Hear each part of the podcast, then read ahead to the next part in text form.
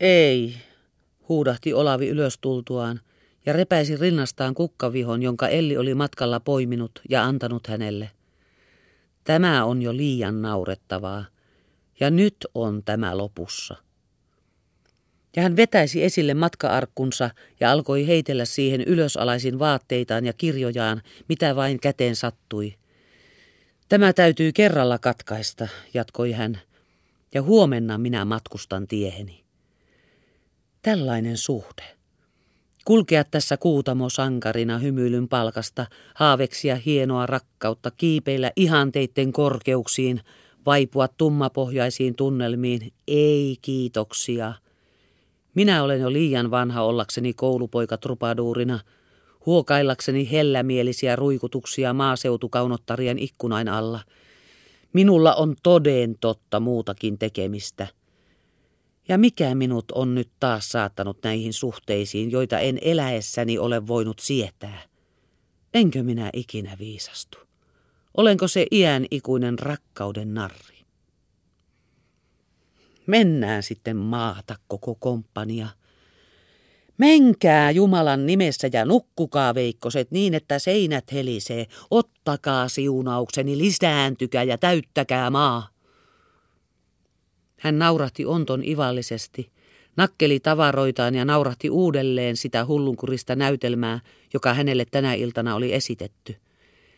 Ja sillä tullaan häntä tietysti vast edeskin huvittelemaan. Mutta sitten oli hänestä kuitenkin liikaa tämä kiukku.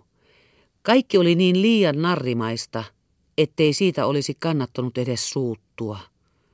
Ei toden totta maksa vaivaa sen tähden rauhansa rikkoa, särkeä mielensä malttia ja kirjainsa kansia. Itselleen hänen pitäisi ennemminkin nauraa. Hänkö tässä toteuttamaan platonisen rakkauden periaatteita? Hänkö sitä oli täydellä todella ajatellut mahdolliseksi? Mutta kuinka hän oli siihen määrin voinut järkensä menettää? Kuinka siihen määrin pettää entisyytensä? Olivatpa ne vaatimuksia, joita hänelle oli asetettu onnen ehdoiksi. Minun pitäisi kai pitää kaikki hyvänäni ja olla tyytyväinen, jos saan edes hänen sormenpäitään suudella. Mutta hänen omatuntonsa sanoi hänelle kuitenkin samassa, että hän nyt tuomitsee väärin. Elli on siitä itsekin onneton, hän kärsii siitä, eikä se tapahdu hänen tahdostaan. Se alkoi häntä tyynnyttää, hän herkesi heittelemästä kapineitaan, laitteli papereitaan, jotka olivat joutuneet epäjärjestykseen, ja istuutui keinutuolinsa rauhallisesti miettimään asemaa. Olkoon kuitenkin miten on, päätti hän hetken kuluttua. Minun asemani on täällä mahdoton. Minä en voi jäädä tänne, siitä ei syntyisi muuta kuin ikävyyksiä itselleni ja hänelle. Ja hänelle varsinkin – hänen tähtensä juuri täytyykin minun peräytyä. Hän ihan ilostui, kun sai sen uuden näkökohdan eteensä. Hän sitä kehitti ja sai itsensä vakuutetuksi siitä, että hän tekisi väärin Elliä kohtaan, jos viipyisi kauemmin. Eihän se muuta kuin siirtäisi eroa ja samalla tekisi sen yhä vaikeammaksi. Eikö olisi suorastaan hyvä työ, jos hän menisi nyt kohtaan? Ja jo huomenna varhain päätti hän lähteä tapaamaan helsinkiläisiä tuttaviaan.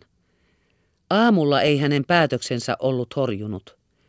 Mutta oli se kuitenkin vähän noloa, kun hän ylösnoustuaan melkein kuin hiipimällä hiipi pois talosta. Nähdessään Ellin menevän rantaan pisti he hän ulos pihasta ja ilmoitti ainoastaan palvelustytölle lähtönsä. Oli hänellä epämääräinen tunne rinnassaan siitä, ettei hän menetellyt niin kuin oikeastaan olisi pitänyt. Oliko hänellä kuitenkaan oikeutta yhtäkkiä itse ratkaista kaikki, katkaista yhdellä ainoalla iskulla ne siteet, joita he molemmat olivat olleet punomassa? Mutta miksei? Kun hän kuitenkin oli varma siitä, että hänen tunteensa olivat kokonaan kylmenneet, niin kokonaan, ettei hän enää tuntunut voivan kaukaisimmittainkaan käsittää, mitenkä ne ollenkaan olivat voineet syntyä ja mitenkä hän siihen määrin oli voinut niiden valtaan antautua. Olisi hän niin mielellään tahtonut vakuuttaa itselleen, että Ellinkin oli samalla lailla, mutta se ei onnistunut. Elli oli pannut koko elämänsä tähän rakkauteen. Sen Olavi tiesi. Ja hän oli nähnyt siitä niin monta todistusta. Eikä hän voinut estää itseään kuvittelemasta, miten tämä yhtäkkinen ero häneen tulisi vaikuttamaan. Hän saa kuulla, että olen mennyt kirkolle, ja samassa hän tietysti aavistaa kaikki. Ja se uudistuu tietysti tuo viime sunnuntainen surkeus, josta hän niin elävästi oli kertonut. Mutta samalla, kun Olavi taas tunsi heltyvänsä ja kun hänen omatuntonsa häntä vaivasi, se suututti häntä ja paadutti. Kiukkuisesti tiuskaisi hän itselleen maantietä myöten kiivakasti kävellessään. Mutta mitä minulla on hänen kanssaan tekemistä? Mitä hän tahtoo minusta? Täytyyhän hänen käsittää, että meidän suhteemme on mahdoton. Enhän voi hänen kanssaan Amerikkaankaan paeta.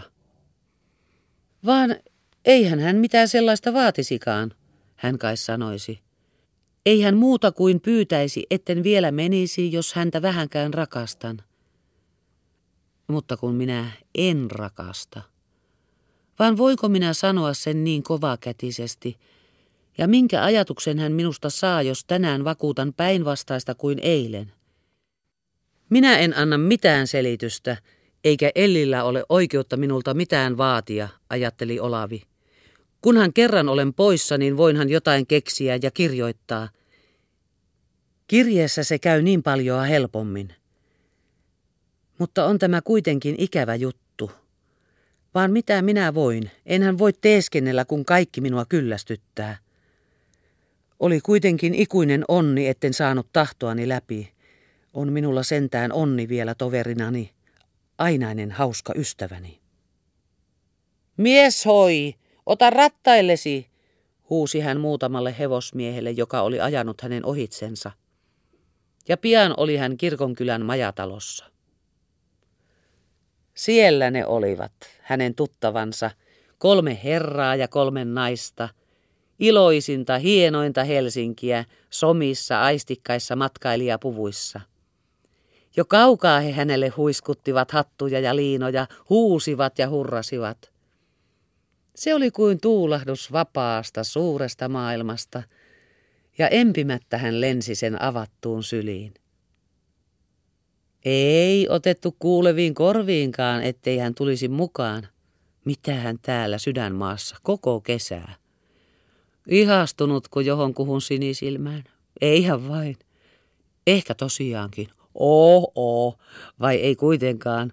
No hyvä sitten. Panet siis pillisi pussiin ja tänä iltana lähdetään. Eihän tämä seutu näytä miltään erikoisen hauskalta. Me emme ainakaan viitsi viipyä täällä kauempaa. Hänet oli helppo saada houkutelluksi ja kysymyksien ja vastauksien sadellessa ja naurun niitä yhtä mittaa keskeyttäessä päätettiin yhteisäänestyksellä, että Olavi Kalm syötyään heidän kanssaan aamiaisen, ottaa talosta hevosen, ajaa takaisin pappilaan, laittaa kapinensa kuntoon ja hellät hyvästit otettuaan rouvalta, koska siellä kuuluu olevan nuori sievä rouva soudattaa itsensä tyynelästä laivaan, kun toiset astuvat siihen kirkon rannasta. Ja sitten sitä mennään – Yksi hauska mies lisää ennenkin iloisessa seurassa. Mutta elkää vain peruttako, herra Kalm, huusi vielä yksi neitosista hänen jälkeensä, kun hän ajoi ulos pihasta. En, en. Saammeko olla aivan varmat, että tulette? Saatte olla. Se oli pieni ketterä tyttö, eloisa kuin orava, ja keikkui koko matkan hänen silmissään – niin että hän vasta Tyynelän kattojen näkyessä taas muisti, minne hän oikeastaan ajoi. Mutta nyt tuli hänelle oikein kiire saada kaikki suoritetuksi niin pian kuin mahdollista. Ja ennen kaikkea, sanoi hän, ei mitään hellämielisyyttä ja peräytymistä.